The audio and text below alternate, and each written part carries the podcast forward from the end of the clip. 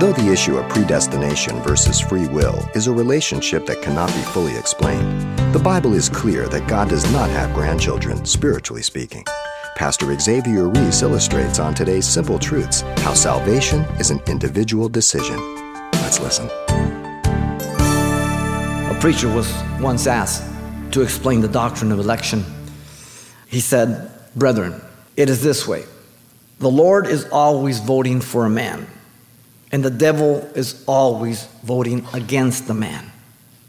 Then the man himself votes, and he breaks the tie. Okay? Real simple. You get to decide. You have the deciding vote. You can't blame Satan. You can't blame God. Wow. You make me feel uncomfortable. It's okay.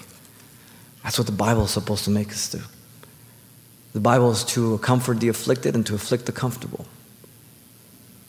How important it is for us as believers to communicate to our children our deliverance from the world, Egypt.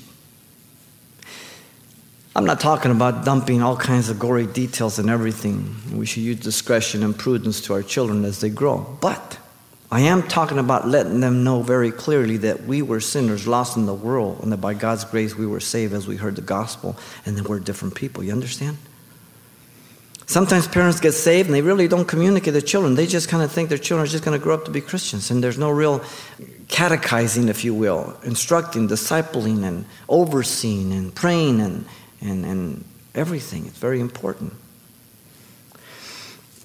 The essentials to warn our children of their need not to compromise, the dangers, exhorting them to abide in Christ, to grow through prayer, the word, fellowship in church. And I am the model as a parent, as the man, the priest of the home, the one who's held responsible for that leading, that example, and the oversight.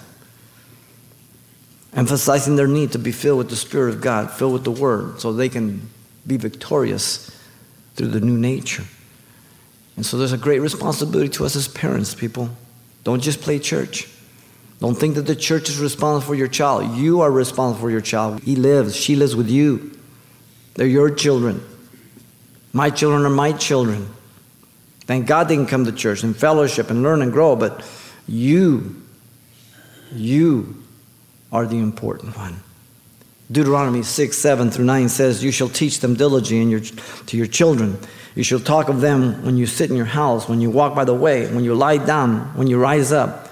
You shall bind them as a sign on your hand, and they shall be as a frontlet between your eyes. You shall write them on the doorposts of your house and on your gates. Is there enough evidence in your home to convict you as a Christian? How good God is as we repent and He gives us perspective and, and doesn't allow us to live in condemnation, and that now we have hope. You understand?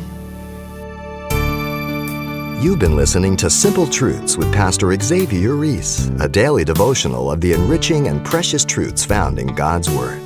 Hear this program again by following the radio listings link at calvarychapelpasadena.com. The studies you hear on Simple Truths are also available on CD.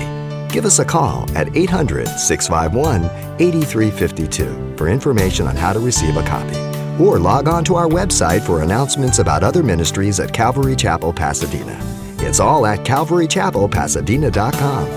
And join us next time for more simple truths.